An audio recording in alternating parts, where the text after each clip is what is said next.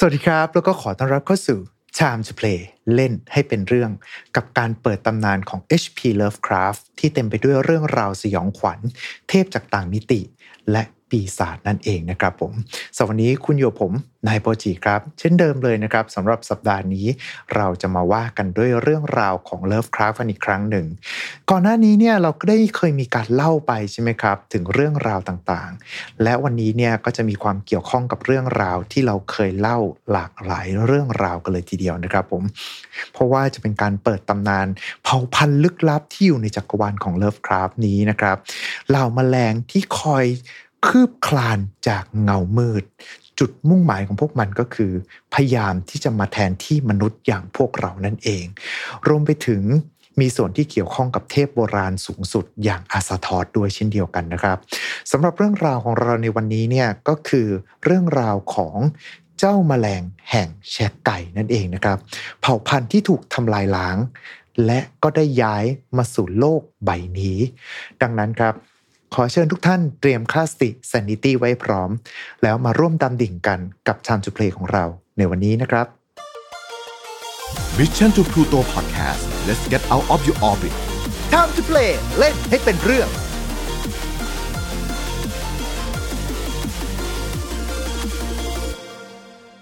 และสำหรับเรื่องราวของแมลงแห่งแชกไก่ในวันนี้นะครับผู้ที่จะมานำเสนอให้กับทุกๆท่านเนี่ยได้รับทราบกันเช่นเดิมเลยครับนั่นก็คือคุณซิดแอดมินจาก Lovecraftian Thailand แล้วก็เรื่องเล่าจากข้างใต้ผืนฟ้าที่ไร้แสงสวัสดีครับคุณซิดสวัสดีครับผมสวัสดีเช่นเดิมเลยนะครับผมสำหรับวันนี้เนี่ยเป็นเรื่องราวของแมลงแห่งแชกไก่อันนี้นี่คือเป็นเรื่องราวของใครครับเนี่ยงวดนี้นะฮะเราก็จะกลับไปหานักเขียนที่เราคุ้นเคยกันนั่นก็คือคุณแลมซี่แคมเบลครับซึ่งคนนี้ก็คือเขียนเรื่องราวต่างๆแล้วก็มาผนวกอยู่ในจักรวาลของ Lovecraft จำนวนมากด้วยเช่นเดียวกันถูกไหมฮะอ่าครับผมใช่เพราะตัวหลายๆตัวนะฮะของคุณแลมซี่แคมเบลเนี่ยก็ถูกเอาไปใช้ในเกมใช่ไหมซึ่งในกรณีเรื่องที่เราจะเล่ากันในวันนี้ฮะก็เป็นอีกหนึ่งตัวละครที่ถูกเอาไปใช้ในเกมเหมือนกันอ่าโดยเฉพาะฝั่งของเรื่องราว Lovecraft จริงๆแล้วแมลงแห่งแชกไก่เนี่ยพวกเราเคยพูดถึงก่อนหน้านี้แล้วถูกไหมครับถ้าจำไม่ผิดจะเป็นในบทของโกรธใช่ไหมฮะอ่าโกรธดาวมรณะที่คอยไล่กัดกินตามที่ต่างๆประมาณนี้แล้วก็เหมือนโกรธไปทำลายดาวของแชกไก่พวกแมลงเหล่านี้มาด้วยเช่นเดียวกันอ่าใช่ครับผมถูกต้องแล้วเรื่องราวของแมลงแห่งแชกไก่นี่เป็นยังไงบ้างครับผมเดี๋ยวอาจจะให้ทางคุณศิษย์เล่าให้ฟังหน่อยละกันฮะโดยแมลงแห่งแชกไก่เนี่ยนะฮะก็จะเป็นเรื่องสั้นเป็นเรื่องสั้นที่ค่อนข้างยาวนะฮะของคุณแลมซี่แคมเบลซึ่งชื่อของเรื่องเนี่ยก็คือเอ่อ The Insect from แชกไก่ก็จะถูกตีพิมพ์ในปีหนึ่งพันเก้าร้อยหกสิบสี่โดยสำนักพิมพ์อาคัมเฮาส์นะฮะเป็นเรื่องราวนะฮะของนักเขียนรายหนึ่งที่มีชื่อว่าคุณโรนัลด์เชียร์ก็คุณโรนัลด์เชียร์คนนี้นะฮะก็เดินทางมาหาแรงบันดาลใจนะเออในดินแดนแห่งหนึ่งที่เรียกว่าไบรสเตอร์ก็เป็นฉากหลังของงานเขียนของรุ่งแลมซี่แคมเบลหลายๆเรื่องนะฮะครับคุณโรนัลด์เชียร์เนี่ยพอเดินทางมาถึงไบรสเตอร์ก็เข้าไปในบาร์นะเพื่อที่จะแบบว่าไปพูดคุยกับคนประมาณนี้ว่าเอ๊ะแถวนี้มันมีเรื่องน่าสนใจอะไรไหมประมาณเนี้ยฮะแล้วพอเข้าไปในบาร์เนี่ยเขาก็ไปบังเอิญได้ยินเรื่องราวเกี่ยวกับวัตถุประหลาดนะฮะที่เมื่ออดีตการเนี่ยมันได้มาตกลงในป่าอืมมันคือในไบรสเตอร์เนี่ยใกล้ๆไบรสเตอร์นะฮะมันจะมีป่าที่เรียกว่าโกดวูดอยู่ถ้าเกิดให้แปลก็ประมาณว่าป่าแผ่นะเออแล้วมันมันมีแผงจริงนะแต่เดี๋ยววันหลังเดี๋ยวเราค่อยเล่าให้ฟังว่ามันแผงไงเพราะมันไม่เกี่ยวกับเรื่องเราคราวนี้โอเคอ่าหลังจากที่ได้ฟังเกี่ยวกับเรื่องราวเกี่ยวกับวัตถุประหลาดเนี่ยใช่ป่ะเขาเออเขาก็แบบว่าได้พูดคุยกับคนในท้องที่ฮะที่ได้เล่าเรื่องนี้ให้เขาได้ฟังเขาก็เล่าว่าเนี่ยเมื่อครั้งกันนูนนะนะไอ้ป่าเนี่ยแบบว่ามันมันก็แบบว่ามีพวกแม่มดพ่อมดอะไรอย่างเงี้ยหรือพวกลัทธิประหลาดเนี่ยชอบที่จะมาในป่าแห่งเนี้ยเพื่อประกอบพิธีกรรมประหลาดแล้วก็ที่ในป่าแห่งเนี้ยฮะมันมีในอดีตการเนี่ยมันมีไอ้วัตถุประหลาดในขนาดยักษ์มันได้ตกมาในป่าแล้วก็พอตกลงมาเนี่ยมันก็ทำให้เกิดแบบว่าที่โล่งกว้างเลยขึ้นกลางป่าโอ้เอออารมณ์คล้ายๆแบบว่าอุกกาบาตตกมาในรัสเซียนะฮะใช่ป่ะที่ทำให้ป่าแบบว่าแบนราบเป็นกิโลกิโลเลยนั่นแหละอารมณ์ประมาณนั้นอืมแล้วก็คือว่าไอ้พวกแบบว่าแม่มดพ่อมดเหล่านี้ก็ได้เดินทางมาที่ป่าเนี่ยเพื่อให้เคารพบูชาไอ้วัตถุประหลาดเนี่ยแหละอืม แล้วมันก็มีเรื่องเล่าอีกว่าเอ่อเมื่อไม่นานมานี้ฮะมันก็มีผู้ชายคนนึงอ่ะนะได้เข้าไปในป่าก็ไปหาของป่าไปอะไรอย่างเงี้ยนะฮะในป่านั่นแหละแล้วก็บังเอิญไปเจอไอ้วัตถุวัตถุลึกลับเนี่ยที่อยู่ในที่โล่งกว้างเนี่ยอืมเขาก็เล่าว่าไอ้วัตถุลึกลับเนี่ยมันมีลักษณะคล้ายๆแบบว่าวัตถุโคลนคว่ำมานะฮะอืมตั้งตั้งอยู่บนพื้นประมาณเนี้ยถ้าเป็นลักษณะของโคลนคว่ำอืมๆหน้าตามันจะคล้ายๆเจดีย์หรือเปล่าเป็นประมาณว่าไอ้นี่ก็ได้คนคนไอติมมาฮะอ่าประมาณนั้นแต่ผมดันไปนึกถึงพวกเจดีย์อะไรอย่างงี้ของไทยๆมากกว่าเออจะจินตนาการอย่างนั้นก็ได้นะครับก็ก็แบบว่ามันเป็นเนี่ยเป็นวัตถุทรงโคลนแล้วกันที่คว่ำอยู่บนพื้นประมาณเนี้ยเออครับก็พอผู้ชายชายหนุ่มคนเนี้ยมาเจอไอ้วัตถุโคลนคว่ำเนี่ยฮะ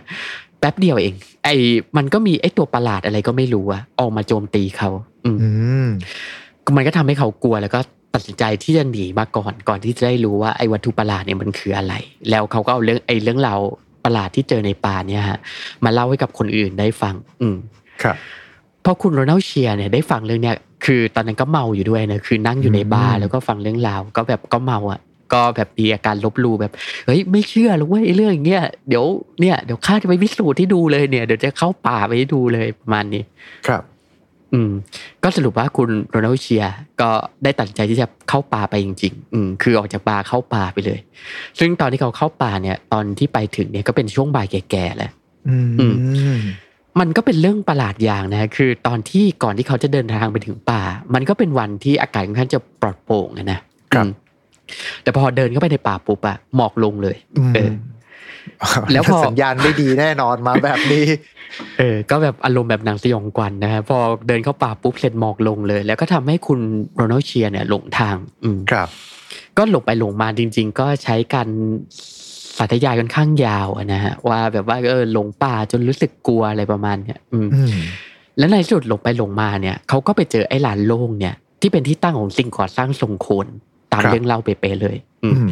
สรุปว่าไอ้เรื่องเล่าเนี่ยก็กลายเป็นจริงแล้วก็ก่อนที่ตะวันจะตกดินนะฮะใช่ป่ะมันก็ยังพอมีแสงอยู่นะคือมันเป็นป่าทึบจริงอ่ะแต่มันก็ยังพอที่จะมีแสงสว่างส่องมาอยู่เพราะมันเป็นที่โล่งใช่ไหมครับมันก็ทำให้เขาแบบว่าสามารถที่จะเห็นได้นะฮะว่าไอ้วัตถุทรงโคลนเนี่ยมันมีลักษณะท่าทางยังไงซึ่งคุณโรนัลด์เนี่ยก็ได้แบบว่าบอกอธิบายในเรื่องเล่านะฮะประมาณว่าเอ่อรอบๆไอ้วัตถุทรงโคลนเนี่ยก็มีภาพแกะสลักอ่ะของสิ่งมีชีวิตต่างดาวเนี่ยเต็มไปหมดเลยประมาณนั้นอืมแล้วมันก็มีสิ่งเอ่อแล้วในแบบว่าทุกๆภาพเนี่ยฮะมันก็จะมีสิ่งมีชีวิตอยู่เอ่อรูปแบบหนึ่งเผ่าพันธุ์หนึ่งประมาณเนี้ยที่มีลักษณะคล้ายกับแมลงบนโลกมนุษย์ครับ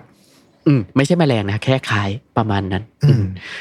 แล้วก็พอแบบว่าเขานั่งเดินสำรวจรอบๆโคลนอยู่เนี่ยฮะตะวันก็ตกดินแล้วความมืดก็มาเยือนอ๋อก็คือว่าอ่าแล้วก็ทำให้รอบโดยโดยรอบๆเนี่ยก็คือแทบจะมืดเลยประมาณนั้นครับแล้วพอเกือบจะในทันทีเลยที่แสงสว่างหายไปคุณเชียร์เนี่ยก็ได้ยินเสียงประหลาดอะฮะดังมาจากไอ้สิ่งก่อสร้างทรงโคลนเนี่ยแล้วก็แป๊บเดียวเท่านั้นเองมันก็มีไอ้ประตูคล้ายๆบ้านพับอย่างเงี้ยฮะเปิดออกอืมแล้วก็มีสิ่งมีชีวิตประหลาดอะฮะบินออกมาฝูงใหญ่เลยอืมอืมจากไอ้สิ่งก่อสร้างเนี่ยคุณเชียร์ก็อธิบายว่ามันเป็นสิ่งมีชีวิตนะฮะที่มีดวงตาขนาดใหญ่มีศีรษะแล้วก็มีหนวดแมลงอย่างเงี้ยมากมายเลยกำลังวูบไหวยื่นออกมาจากส่วนศีรษะประมาณเนี้ยฮะร่างกายของพวกมันก็นับได้ว่ามีขาทั้งหมดสิบขาอือก็คือห้าข้างสิบขาอืมครับแล้วก็ใต้ลำตัวเนี่ยก็จะมีระยางสีดำสะท้อนแสงนะฮะมวนโทไปใต้ลำตัวด้วยอืมแล้วก็จะมีปีกทรงโค้งมนอย่างเงี้ยที่ปกคลุมไปด้วยเกล็ดทรงประมาณทรงคล้ายๆสามเหลี่ยมอืมครับแล้วนอกจากนี้ก็ยังมีสามปากนะฮะที่เปียกไปด้วยของเหลวอืมคือหน้าตาตอนนี้นี่คือจากรูปที่หามาประกอบเมื่อเทียบกับคำอธิบายแล้วรู้สึกได้ว่าน่าเกลียดน่ากลัวตัวสามบาทมากเชิญต่อเลยครับอ่าโดยก็มันก็มีแมลงตัวหนึ่งนะฮะในฝูงที่บินออกมาแล้วก็มาเกาะมาเกาะที่หน้าของคุณเชียร์เออรวมประมาณเฟดเฟดทักเกอร์พุ่งก็มาเกาะแปะเข้าให้ประมาณนั้นครับเออแล้วคุณเชียร์ก็ตอนติดสตันอยู่นิดนึงเขาก็รู้สึกได้ว่าไอ้ตัวประหลาดเนี่ยมันได้ฝังเข้าไปในหัวของเขาคล้ายกับแบบว่าพวกปอบปรสิตอะไรอย่างเงี้ยครับอืมคือแบบว่าเหมือนแบบว่ามาเกาะแปะเสร็จแล้วก็ซึมลึกเข้าไป เออคือไม่ได้ผ่ามาในหัวนะคล้ายๆแบบว่าซึมลึกเข้าไปคล้ายว่าไอ้สิ่งมีชีวิตเนี่ยมันไม่ใช่สสารประมาณนั้นฮะคล้ายๆแบบเป็นพูดผีวิญญาณอย่างเงี้ยค่อยๆแฝงเข้าไปในห่วงเขาไม่ใช่ว่าเจ้าสิ่งมีชีวิตเหล่านี้ไม่ใช่แบบเจาะเข้าไปไม่ใช่แบบนั้นแต่เหมือนกับหายเข้าไปอยู่ในร่างกายของเขาเลยอ่าใช่ค่อยๆแบบว่าค่อยๆละลายเข้าไปในหัวละลายแล้วก็ซึมเข้าไปในรูขุมขนอะไรประมาณนี้เออใช่ฮะก็จะว่าอย่างนั้นก็ได้หรือว่าถ้าเกิดว่าจินตนาการยากเกินไปเข้าไปว่าคล้ายๆผีเนี่ยกระโดดมาเกาะหน้าเราแล้วก็เข้ามาสิงหัวเราก็ได้เออประมาณนั้นก็ได้ประเด็นคือไม่เคยโดนผีสิงไงคุณเลยไม่รู้เออเอาเอาประมาณนั้นละกันนะครับแล้วคือหลังจากที่ไอ้ตัวประหลาดเนี่ยได้เข้าไปสิงอยู่ในหัวเขาอะก็เลยทำให้ไอ้ความทรงจำของมันเนี่ยได้ผสมได้ผสมคลุมกลืนกับความทรงจำของเขากลายเหมือนเป็นว่าตัวตัวตัวเขากับไอ้ตัวแมลงประหลาดเนี่ยเป็นหนึ่งเดียวกันแล้วก็ทำให้เขาได้รับความทรงจำแล้วก็ประวัติความเป็นมาของพวกมันด้วยครับโดยคุณเชียร์ก็เล่าว่าไอ้แมลงแมลงพวกเนี้ยจริงๆแล้วอะฮะมันก็คือสิ่งมีชีวิตจากต่างดาวโดยดาวที่พวกมันอาศัยอยู่เนี่ยก็สามารถที่จะเรียกในภาษามนุษย์ว่าแชกไก่โดยไอ้ดาวที่พวกมันเคยอาศัยอยู่ที่เป็นโฮมเวิลด์นะฮะมันก็จะโคจรอยู่รอบดาวฤกษ์แฝดก็คือเป็นคล้ายดวงดวงอาทิตย์แฝดนะครับแล้วมันก็เคยเอ่อแล้วพวกมันเนี่ยก็จะแบบว่าสร้างบ้านเรือนอยู่บนดาวบนดาวดวงนี้โดยบ้านที่พวกมันส่วนใหญ่สร้างก็คืออาคารส่วนใหญ่ของพวกมันนั่นนะฮะก็จะสร้างมีลักษณะทรงกลมแล้วก็จะมีทางเข้าอยู่ข้างบนประมาณเนี้ยเพราะว่ามันมีปีกใช่ป่ะมันก็ไม่จำเป็นต้องเข้าทางประตูมันก็เข้าจากด้านปีนขึ้นไปแล้วก็เข้าจากด้านบนแทนเป็นหลุมประมาณเนี้ยแล้วเมืองแต่ละเมืองของพวกมันนะฮะไอสิ่งก่อสร้างทรงกลมเนี่ยก็จะล้อมรอบอยู่คล้ายๆสิ่งก่อสร้างทรงพีระมิดขนาดใหญ่อืมซึ่งไอ้พีระมิดที่ว่าเนี่ยก็คือวัดที่แบบว่าพวกชาวแมลงแห่งชะไก่เนี่ยใช้ประกอบพิธีกรรมทั้งหลายนะฮะก็มันก็จะเป็นเมืองที่มีลักษณะแปลกๆนะก็จินตนาการดูว่าเป็นเมืองใหญ่ๆเลยแล้วก็ตรงกลางก็จะมีพีระมิดอันเบลเลอร์เลยตั้งอยู่แล้วก็รอบๆเนี่ยก็จะมี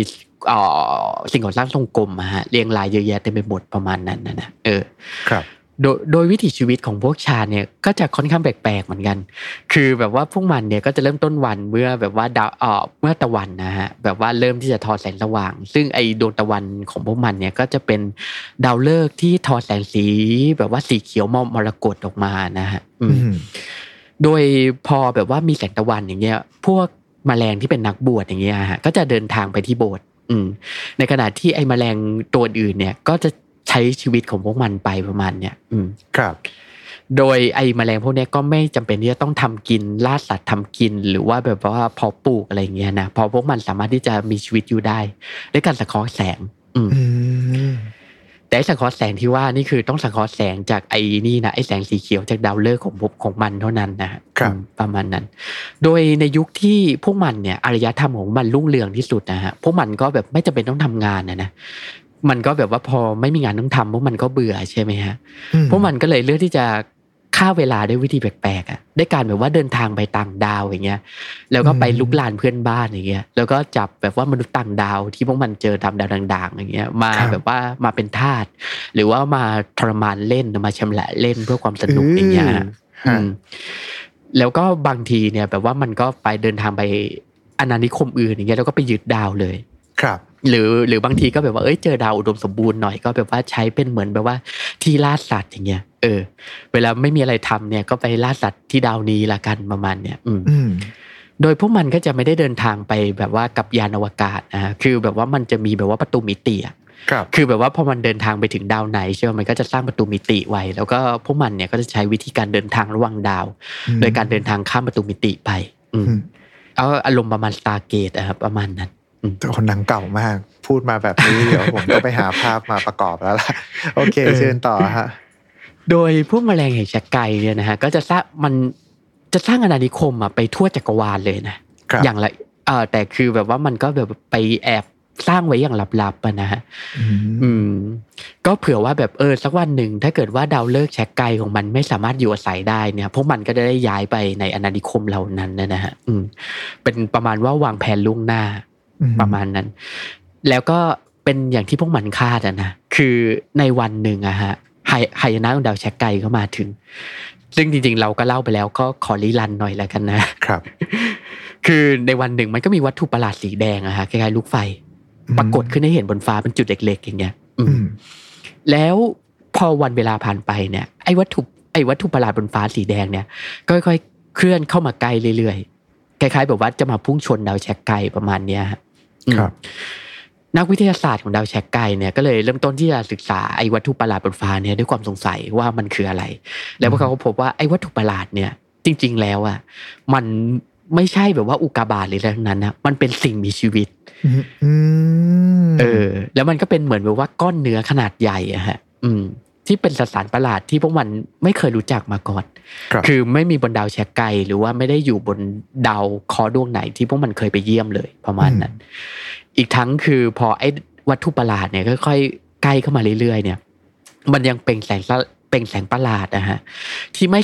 ที่แบบว่าพวกแมลงแชกไก่เนี่ยไม่รู้จักแล้วก็ไม่สามารถที่จะมองเห็นด้วยตาได้ด้วยประมาณนั้นอืมก็คือ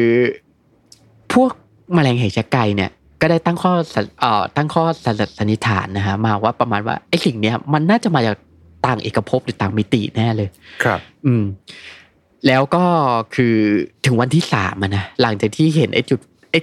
จุดเล็กๆบนฟ้าเนี่ยอืมพอล่วงเข้าวันที่สามปุ๊บเนี่ยไอ้วัตถุเนี่ยก็เดินทางมาถึงแชกไก่แล้วครับไอ้วัตถุเนี่ยก็แบบว่าครอบคลุมเต็มฟ้าเลยคือแบบว่าพอมองขึ้นฟ้าไปเนี่ยก็ไม่เห็นท้องฟ้าหรือแสงเดือนแสงตะวันแล้วก็เห็นได้วัตถุเนี่ยอยู่บนฟ้าเลยประมาณนั้นครับแล้วก็ไอ้วัตถุเนี่ยฮะก็จะแผ่แสงสีแดงลงมาใส่ดาวใส่ดาวแชกไก่แล้วพอพวกพวกแมลงแชกไก่ตัวไหนที่โดนนะฮะก็จะเริ่มแสดงอาการประหลาดนะก็คือจะเริ่มกรีดร้องออกมาแล้วก็เริ่มที่จะทำลายตัวเองอย่างเงี้ยก็เลยทำให้พวกแมลงส่วนใหญ่ที่แบบว่ายังไม่โดนแสงพวกนี้ก็หนีเข้าไปในโบสถ์แล้วก็ตัดสินใจที่จะอพยพหนีมาจากดาวแชกไก่แล้วก็ปล่อยให้ดาวบ้านเกิดของมันเนี่ยล่มสลายไปประมาณนั้นซึ่งไอ้วัตถุที่เราเล่าไปเนี่ยก็คือว่ามันก็คือตัวโกรธอะไรฮะที่เราได้เอ่ยถึงไปเมื่อหลายตอนก่อนนะนะครับโดยพวกมันก็มีแมลงแห่งแชกไก่กลุ่มหนึ่งที่หนีไปที่ดาวอนาริคมที่อ่อแห่งหนึ่งของพวกมันที่เรียกว่าซีโคดซึ่งบนดาวซีโคดเนี่ยฮะก็จะมีสิ่งสิ่งสิ่งมีชีวิตนะฮะที่จะเรียกว่ามีภูมิปัญญาไหมก็เป็นว่าคล้ายๆสัตว์ละกันอืมอาศัยอยู่บนดาวดวงเนี้ยซึ่งไอ้สิ่งมีชีวิตที่อาศัยอยู่บนดาวซีโคดเนี่ยฮะก็จะมีเป็นสิ่งมีชีวิตอะที่มีลักษณะเป็นทรงกระบอกไร้หน้าประมาณเนี้ยฮะอืมซึ่งพวกแมลงแชกไก่ก็เห็นว่าเฮ้ยไอ้พวกนี้มันแลดูแข็งแกร่งดีนะประมาณเนี้ยก็เลยตัดใจที่จะจับชาวดาวซีโคดทั้งหมดเนี่ยมาเป็นทาสเพื่อที่จะแบบว่าสร้างบ้านเรือนใหม่อะฮะบนอาณานิคมแห่งนี้อะนะอืมพวกแมลงแชกไก่ก็ได้อาศัยอยู่ที่ดาวซีโคดดาวของพวกชาวซีโคดเนี่ยอยู่ประมาณสองร้อยปีก่อนที่จะย้ายหนีออกมาโดยเหตุผลที่พวกมันย้ายหนีออกมาก็ค่อนข้างที่จะประหลาดเหมือนกันนะฮะคือแบบว่าคือแมลงที่อาณานิคมแห่งหนึ่งอะฮะของชาวดาวแชกไก่นะก็คนพบว่ามันมีแบบว่าบ่อบ่อลึกอยู่นะคล้ายๆเหวลึกประมาณเนี้ยอืมแล้วข้างแล้วข้างใต้เหวเนี่ยมันก็มีสิ่งมีชีวิตประหลาดนะฮะคล้ายกับพืชอาศัยอยู่อืม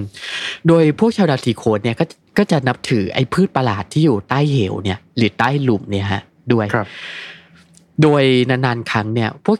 พวกซีโคดเนี่ยก็จะมาประกอบพิธีกรรมใกล้ๆหลุมเนี่ยฮะแล้วก็กระโดดไปในหลุมให้ไอ้สิ่งมีชีวิตลึกลับที่เป็นพืชเนี่ยกิน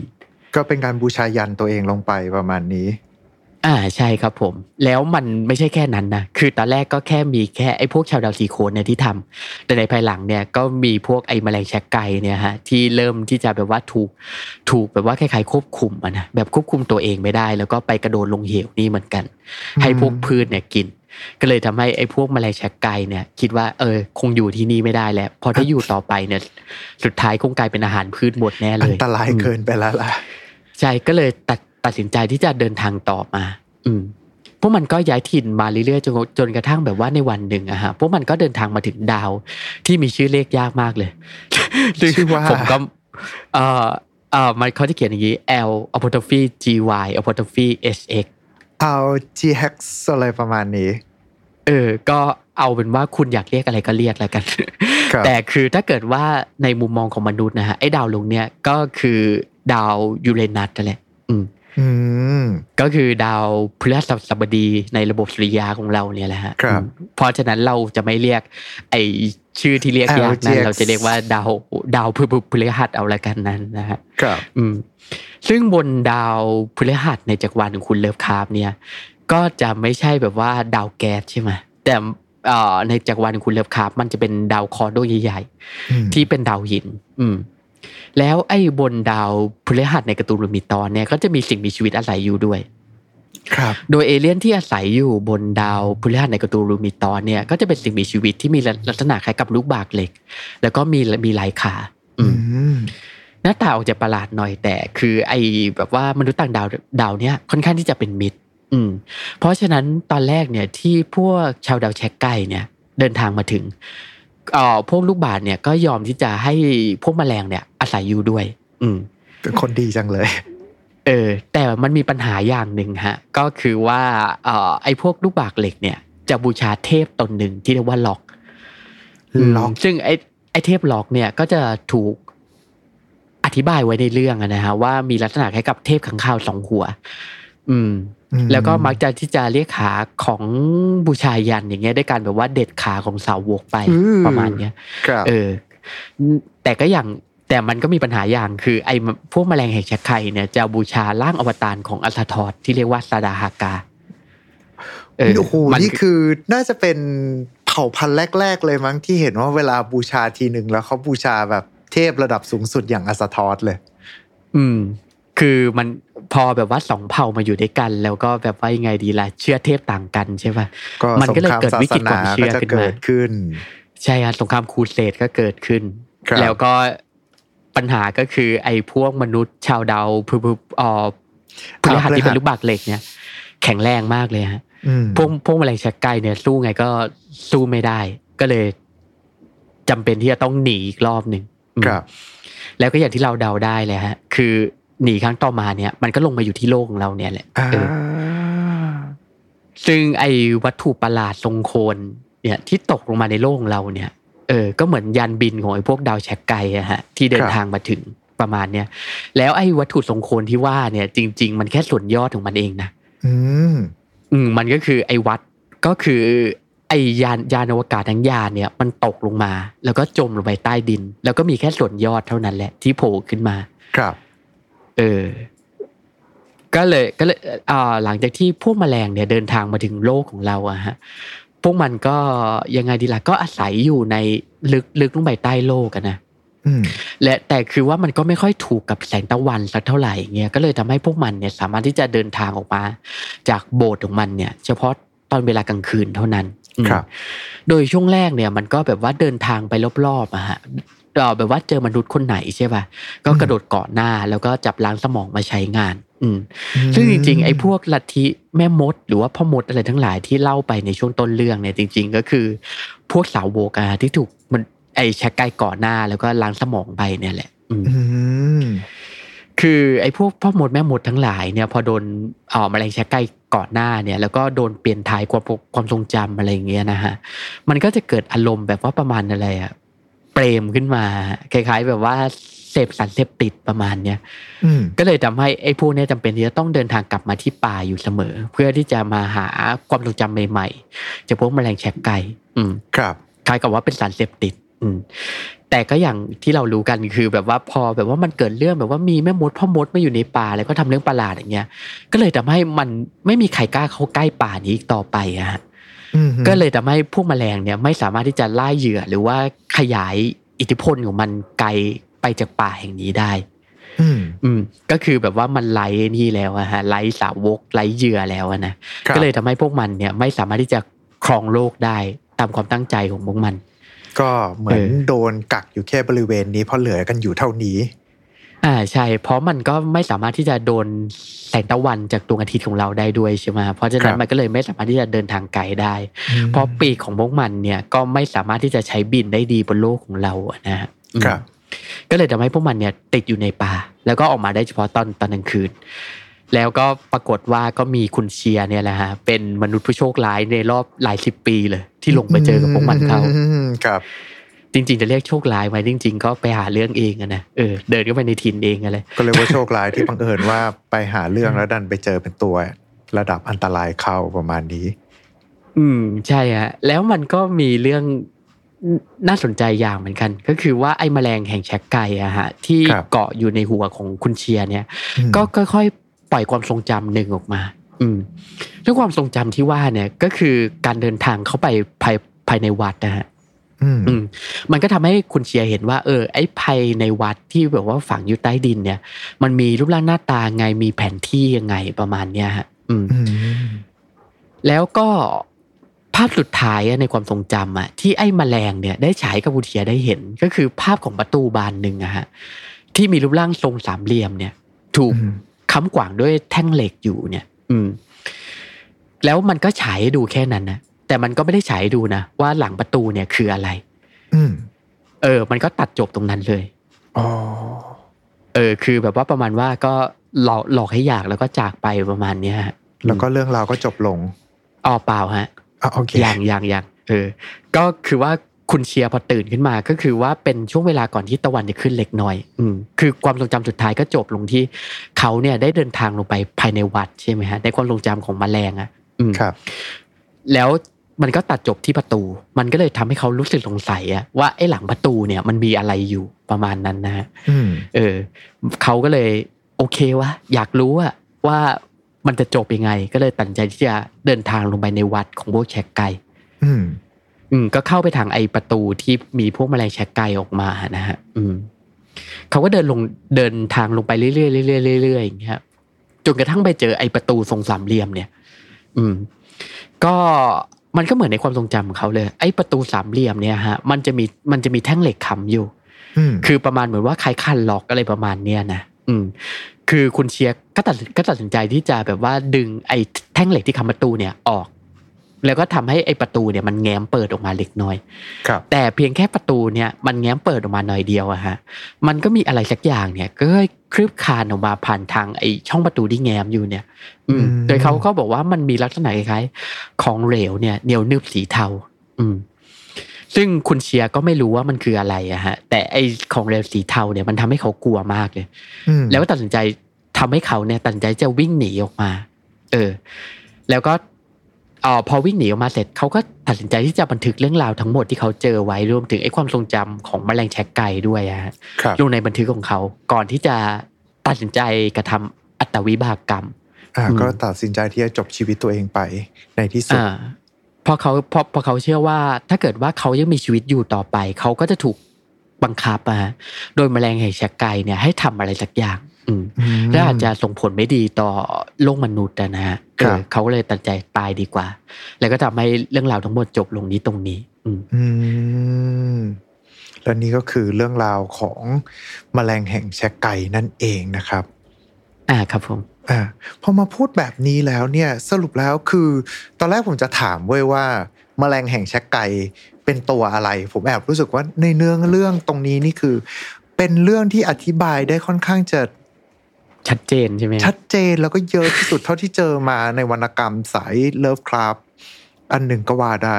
จะว่าไปส่วนหนึ่งพอไอ้แมลงไอ้แชกไก่เนี่ยมันคือเอเลี่ยนด้วยใช่ไหมคือมันไม่ใช่เทพ Lovecraft อ่ะเออคือถ้าเกิดว่าทุกท่านที่ได้ฟังมาตลอดก็พอจะเข้าใจว่าเวลาตอนที่เราพูดถึงเทพจากตำนาน Lovecraft แล้วเนี่ยส่วนใหญ่แล้วอ่ะเขามักจะเป็นลักษณะของนามธรรมมากกว่าที่จะเป็นรูปธรรมคือไม่ได้บอกว่าตัวนั้นตัวโน้นตัวนี้หน้าตายังไงแต่ว่าเขาจะเป็นการเล่นกับความกลัวของมนุษย์มากกว่าว่าเวลาตอนที่เราพูดถึงตัวเหล่านี้มันจะเป็นรูปลักษณ์ที่แค่คนเห็นก็กลายเป็นบ้าไปแล้วอารมณ์อย่างนี้นี่คืองานฝั่งของ เอช พี Lovecraft หรือว่างานส่วนอื่นๆที่มักจะเกี่ยวข้องแต่ตรงนี้นี่คือค่อนข้างที่จะอธิบายมาชัดเจนรวมไปถึงแทบจะมีเป็นสารคดี Discovery Channel มากๆเลยว่าและไอ้พวกนี้ใช้ชีวิตเป็นยังไงบ้างประวัติความเป็นมามันยังไงบ้างและที่ผมตกใจมากที่สุดคือสรุปแล้วดาวพฤหัสก็มีมนุษย์ต่างดาวอาศัยอยู่ในจักรวาล Lovecraft ใช่อ่ะเพราะในจักรวาลของเลิฟคราฟต์เนี่ยเดี๋ยววันหลังเดี๋ยวเรามาเล่าให้ฟังแล้วกัน คือแบบว่ามันจะไม่ใช่แบบว่าเป็นแบบใครนิยายวิทยาศาสตร์เอ่อหรือว่าเป็นข้อเท็จจริงเรารู้จักกันนะแบบว่าในแต่ละดาวเนี่ยมันก็จะมีเผ่าพันธุ์อาศัยอยู่ด้วยประมาณเนี้ยครับเผ่าพันธุ์อื่นอาศัยอยู่อย่างแบบว่าปลายสุดของจักรวาลก็จะมีดาวที่เรารู้จักกันอย่างยุคกอดใช่มั้ยฮะอ่าฮะอืมที่ไอ้พวกเนี่ยไอ้พวกมิโกะอาศัยอยู่อ่ะครับเอ่อดาวเออดาวยุคกอดอ่าใช่เพราะดาวยุคก่อนถ้าเกิดจะเทียบกับในโลกในจักรวาลของเราก็คือดาวพลูโตอืมใช่ไหมครับแล้วแล้วอย่างดาวอ่อยูเรนัสเนี่ยก็จะมีเอเลี่ยนอาศัยอยู่ด้วยใช่ไหมอย่างที่เราเล่าไปดาวอื่นก็จะมีเหมือนกันอืมเพราะงานในงานเขียนเลิฟคราฟต์เนี่ยก็จะมีอย่างเรื่องเล่าแบบว่าบนดาวศุกร์อ่ะก็จะมีเอเลี่ยนอาศัยอยู่แล้วเขาจะเล่าเกี่ยวกับว่าเป็นทางวงกฏนะฮะเป็นทางวงกฏล่องหนอย่างเงี้ยเดี๋ยววันหลังเดี๋ยวเรามาเล่าให้ฟังดีกว่าไม่งั้นเดี๋ยวมันยากนะเดี๋ยววันหลังเรามา หาทางเล่าสักรอบนึงแป๊บนึงนะแล้วดวงอาทิตย์มีอะไรหรือเปล่าหึดวงอาทิตย์มีมีตัวอะไรอยู่หรือเปล่าหรือไม่มีถ้าเกิดคุณบอกนั่นสิแต่ว่าส่วนใหญ่คือไม่มีแน่นอนอ๋อถ้าเกิดเป็นแบบว่าคลิปปี้พันตานี่คือดวงอาทิตย์มันก็ไม่ใช่ดาวฤกษ์ครับสิคุณอ๋อเลยฮะถ้าเกิดเลิกครับนี่ก็น่าน่าจะเป็นดาวฤกษ์เลยนะน่าจะน่าจะเป็นดาวฤกษ์ธรรมดาไม่ได้มีอะไรแต่ถ้าเกิดว่าเป็นอันอื่นนี่ดวงอื่นนี่รู้สึกได้ว่าน่าจะทุกดาวในระบบสุริยะจักรวาลนี้คือมีสิ่งมีชีวิตเกือบหมดเลยนะฮะใช่ฮะเพราะอย่างบนดาวอังคารเนี่ยก็อย่างที่เราเล่าไปเราเคยเล่าไปใช่ไหมก็จะมีตัวเทพวอลทูมาอาศัยอยู่แล้วก็จะมีพวกเอเลี่ยนที่เคยอาศัยอยู่บนดาวดวงนั้นด้วยครับเพราะพอตอนนั้นที่บอกว่าอะไรนะเป็นดาวที่มันมีอ่าเป็นต้นไม้ประมาณนี้ผมก็นึกว่าแบบเอ๊ะเป็นวอลทูมหรือเปล่าประมาณนี้อืมครับผมนะฮะแต่ก็เราก็จะเห็นได้ว่าในจักรวาลของทางเลิฟคราฟต์เองแมลงแห่งชักไก่น่าจะเป็นตัวที่ผมแทบจะไม่ต้องถามอะไรเพิ่มเลยพวกมันเป็นยังไงหน้าตาแบบไหนพวกมันจะอะไรยังไงไม่มันมีอยู่ทุกที่อ่ามันกระจายไปตามจุดต่างๆในจักรวาลหน้าตาบอกมาชัดเจนมีสามปากสิบขามีปีกมีหางมีระยางมีเต็มไปหมดเลยแล้วก็สุดท้ายตอนนี้แหละที่ผมอยากรู้ว่าสรุปที่มันมาของโลกของเรามันมีจุดประสงค์อะไรพิเศษไหมหรือมันแค่สุดท้ายหนีหนีมาแล้วก็อ่ะเจอที่นี่น่าจะเวิร์กสุดก็ชัดเจนนะฮะว่าพวกมันอยากจะครองโลกกันนะก็คือว่ายังไงก็อยากจะหาดาวเคราะห์อาศัยใช่ไหมแล้วก็มาเจอโลกอะที่แลดูเหมาะสมอย่างเงี้ยแล้วคือประเด็นคือมันติดอยู่ที่นี่ด้วยไงใช่ไหมไม่สามารถติดต่ออาณานิคมอื่นได้อะฮะเพราะบางทีมันอยู่ไกลไปหรืออะไรเงี้ยหรือบางทีอะพวกมันน่ะอาจจะเป็นแมลงแชกไก่กลุ่มสุดท้ายก็ได้ที่เหลืออยู่ในเอกเอกภพอย่างเงี้ยครับอืมมันเลยแต่เอ่อคิดว่าเอองั้นเดี๋ยวเราก็ยึดครองไอ้ดาวดาวดวงนี้เลยละกันเพราะมนุษย์มันก็ดูแล้วก็ไม่น่าจะสู้เราได้อะไรประมาณเนี้ยไม่เหมือนไอ้พวกแบบว่าชาวดาวยูเรนัสนะฮะอืมประมาณนั้นนะกลายเป็นว่ามนุษย์เราอาจจะเป็นเผ่าพันธุ์ที่อ่อนแอที่สุดในจักรวาลนี้ก็เป็นไปได้นั่นสิเป็นเหยื่อเป็นเหยื่อทุกตอนเลยนะเอากันยิงใช่แล้วก็ผมไม่ใช่อะไรพอพูดถึงแมลงชักไก่อย่างเงี้ยพอตอนที่เขาอธิบายมาผมก็แอบรู้สึกว่ามันก็เขาพยายามเอ่อลุงแรมซี่แคมเบลพยายามที่จะเขียนเพื่อแซวหรือว่าเพื่อที่จะเอ่อวิพากษ์วิจารณ์การกระทำของมนุษย์หรือเปล่าเพราะว่าถ้าในมุมมองของพวกสัตว์มีชีวิตอื่นๆเวลาตอนที่เขาเจอแมลงชักไก่ก็น่าจะเรียกว่าก็มีการกระทำที่ไม่ค่อยต่างกันหรือเปล่าอ่าใช่ครับผมแต่ในกรณีของแมลงแชกไก่เองนี่ก็ค่อนข้างที่จะสุดโต่งนะเป็นพวกแบบว่าเผ่าพันธุ์ที่ค่อนข้างจะซาดิสสุดโต่งใช่ไหมก็ชอบที่จะแบบว่าก็ไม่มีอะไรทำอ่ะก็หาความสนุกด้วยการจับสิ่งมีชีวิตอื่นมาชำแหละเล่นละกันจับเผ่าพันธุ์อื่นมาเป็นทาสอย่างเงี้ยหรือว่าไม่มีอะไรทำก็แบบว่าเนี่ยไปเดินป่าล่าสัตว์ละกันก็เป็นมนุษย์เวอร์ชันที่ค่อนข้างที่จะสุดโต่งกว่านะนะจริงๆจะบอกว่าสุดโต่งกว่าไหมก็หรือเปล่าหรือเปล่าผมก็มองว่ามนุษย์ก็น่าจะทำอะไรในแถบๆนี้อยู่เหมือนกันประมาณเนี้ยอืมนึกถึงอวตารใช่ไหมฮะอืมจริงๆหลายเรื่องเลยนะเพราะถ้าเกิดว่ามาดูพวกหนังพวกวรรณกรรมต่างๆก็ค่อนข้างจะวิพากษ์วิจารณ์การการทำงานของมนุษย์เยอะอยู่เหมือนกันหมายถึงว่าแบบสิ่งที่เราเลือกจะปฏิบัติกับเผ่าพันธุ์อื่นๆประมาณเนี้ยครับพอบอกว่าเอ้ยตัวละครอย่างพวกเจ้า แมลงแห่งแชกไกมันดูแบบชั่วร้ายมากเลยแต่ในความเป็นจริงแล้วก็แอบรู้สึกว่าดูไม่ค่อยต่างกับสิ่งที่มนุษย์ทำกับเผ่าพันธุ์อื่นสักเท่าไหร่นักอืมประมาณนี้ละครับผมครับผมอ่า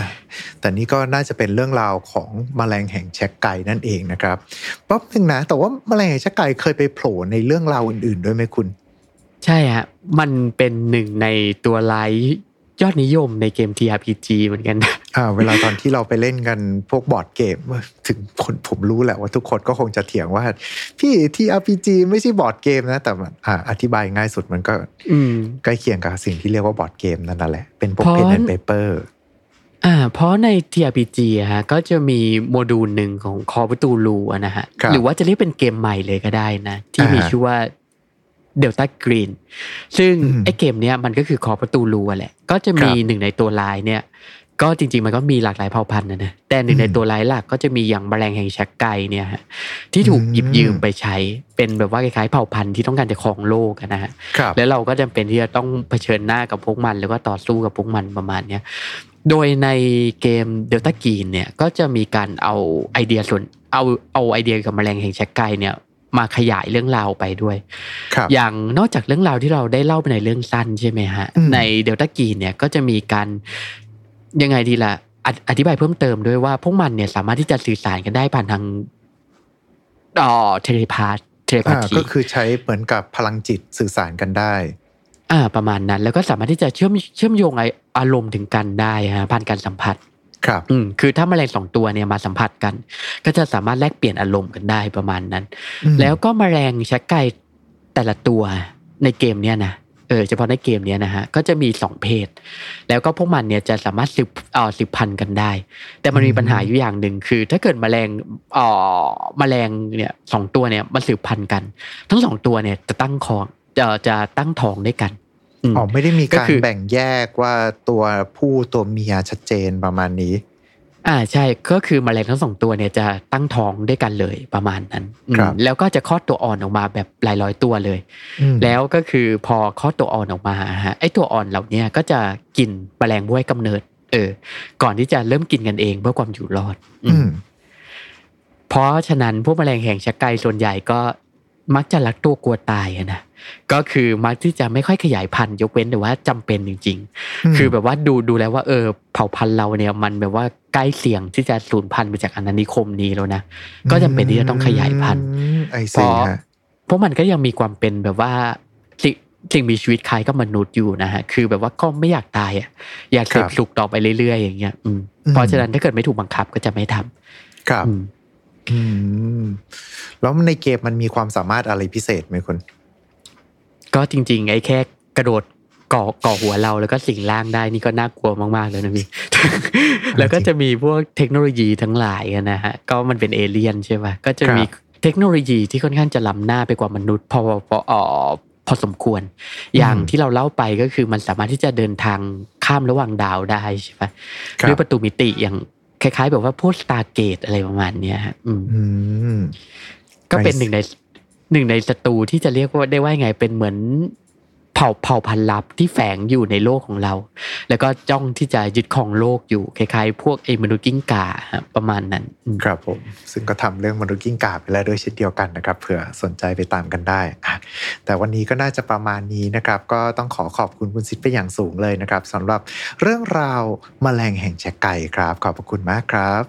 ขอบคุณทุกท่านที่ฟังมาจนจบเช่นกันครับผมครับและเช่นเดียวกันนะครับผมก็ถ้าจะเป็นการไม่รบกวนเกินไปฝากรบกวนกดไลค์กดแชร์กด Subscribe กด Follow